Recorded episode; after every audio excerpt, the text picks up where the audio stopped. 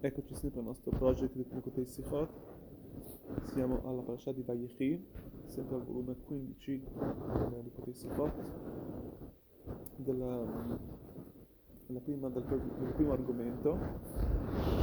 La parasha di Vayechi, dice anche la parola Vayechi, vuol dire vita. Qui subito si pone la domanda, ma come si fa a chiamare questa parasha la, la parasha di vita? Questa parasha racconta tutt'altro che la vita, racconta come quando Yaakov viene a mancare. Invece no, questa parasha intitolata Vayechi, e questo è il punto dove Rabbi si sofferma, questo punto molto molto molto interessante. Sappiamo che nella Torah tutto comunque è esatto, tutto quello che la Torah ci dice, e in tutti i particolari sono eh, specifici, es- esatti, così anche ovviamente il nome di una parasha ha esclusivamente, esattamente il suo, indica, indicatamente il suo, la sua motivazione perché è chiamata in questo modo. A questo punto quindi qui la domanda di Vayechi deve, essere, deve avere una, una, motivazione. Qual è il motivo? Perché questa parasha dove Yaakov lascia, lascia questo mondo Jacob viene a mancare è chiamato Vayechi. Allora quando noi andiamo a vedere è, cosa vuol dire vita, molte volte vita noi la prendiamo in un modo prospettivo, non sappiamo cosa la vita sembra, la vita ecco godi in questo mondo, vedi, si vive, si vive come molte persone dicono, anche molti si vive solamente una volta, una volta sola, goditi la vita, cosa vuol dire vita? Vita vuol dire godersi la vita.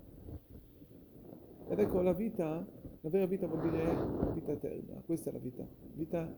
La vera vita è una cosa che non finisce mai. Qualcosa che a un certo momento smette di vivere non è vita, perché non ha, non ha, non ha una, vera, una, continu, una continuità. La vita è qualcosa che è vita, è vitale, è continua.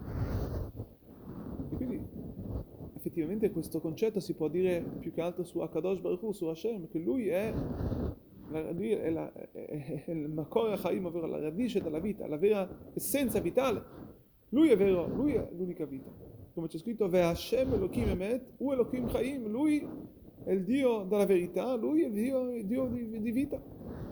Siccome Kadosh Baruch Hu è vero, è vero, non ha delle diversità, dire lui non, non, non, ha, dei cambiamenti, ma è continuo, è eterno. Infatti lui è chiamato vita, lui è vitale. Lui è l'unico as- aspetto in cui possiamo noi dare questo concetto di vita. Ma la domanda è, a questo punto, come noi, come noi riusciamo noi a entrare in questo aspetto vitale, eterno, che a Kadosh Baruch Hu, questo aspetto divino, divino insomma. Ovviamente questo è tramite cosa? Tramite il nostro, la nostra connessione con Lui, nostro, tramite il, il, nostro legame con Dio, con la Kadosh Baruch Siccome Lui è eterno, lui è, lui è, vivo, Lui è vitale, è qualcosa di vera, di una vera vita, un aspetto vero vitale, quindi colui che si attacca, colui che è attaccato a Hashem, colui che si connette con la Kadosh Baruch lui è in vita, come c'è scritto, lui è vivo, come c'è scritto, Ve'atem advekim ba'Hashem Elohim chaim kol chamayom, ovvero voi, ovvero voi popolo, sentendo questo pasuk, parla, questo, questo versetto si riferisce al popolo ebraico, voi popolo che siete attaccati, che vi attaccate, che avete un modo come come connettervi con Hashem, siete il popolo vitale, siete il popolo che sono chiamato, chiamato Chaim, siete, vi, siete vivi, siete il vero popolo che è in vita. Infatti questo è il concetto che Am Israel è uno dei popoli, è l'unico popolo che è chiamato Chaim. Perché? Perché è l'unico popolo chiamato veramente vivente, nel vero, senso, nel vero senso della parola, perché è attaccato a Dio. Siccome noi abbiamo un attaccamento con la Kadosh Baruch tramite la Torah, tramite le sue mitzvot, che lui ha dato solo a noi in particolare, non entro nel fatto del sette precetti di Noach, anche gli altri popoli hanno un certo collegamento con Dio, ma, in, ma nel grande, nello specifico, nel, nel, più grande dei modi, nel più grande modo più, più uh, come si può dire, uh, più uh, interno, è il popolo di Hashem, il popolo ebraico, il popolo eletto. Ma questo concetto interessante lo vediamo molto spesso, quando, più che altro quando una persona passa nella sua vita da, delle, delle, delle, vari, vari, delle varie difficoltà, passa dei, come si dire, delle prove, dei, dei problemi. Tutto il tempo con la persona, la, vita, la sua vita è, non si può dire, va, va avanti tranquillamente, senza, senza prove, senza... lì non, una persona non sente la, la, la, il bisogno di essere attaccato a qualcosa di altro, qualcosa di sovrannaturale, perché tutto scorre in modo naturale.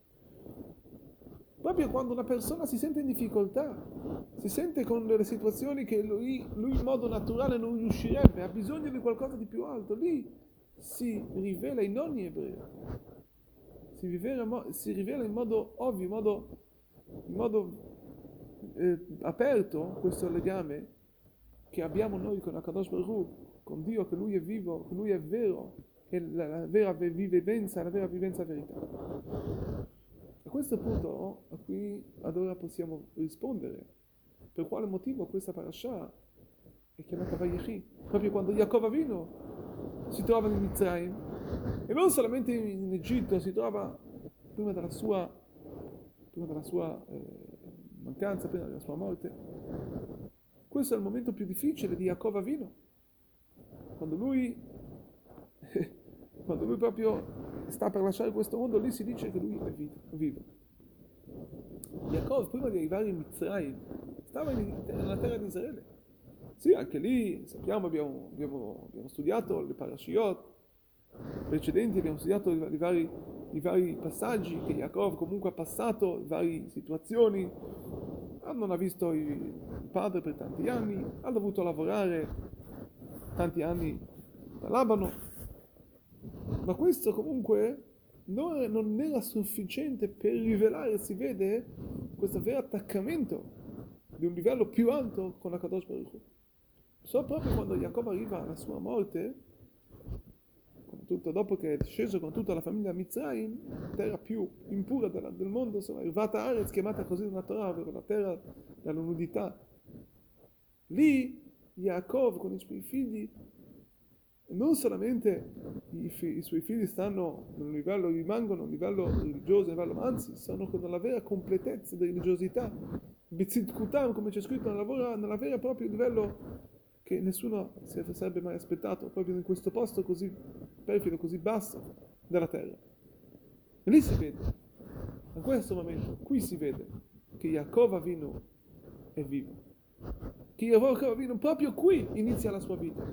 Quando qui in Mitzrayim, nel posto più basso, Yaakov, i suoi nipoti, dove nascono qui nella terra di Egitto, rimangono integri, rimangono con il livello della, sua, tzidkut come il nonno, vuol dire che il passaggio di vita non è qualcosa che ha smesso di vivere, ma anzi anche nelle difficoltà, anche nelle prove, anche nei momenti più bassi, nella terra più bassa, lì continua in qualcosa che niente lo ferma. Questa è vita. Perché?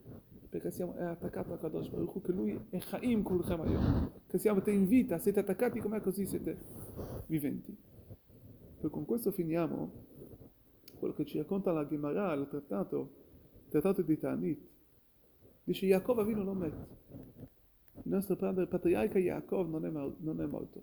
Chiedono i maestri, come fai a dire non è morto? Mm. L'hanno seppellito, hanno fatto tutti, tutto quello che bisogna fare a una persona che viene a mancare. Risponde la Gemara, Mazaro Bachaim, Afu Bachaim. Siccome i suoi figli sono in vita, anche lui è in vita.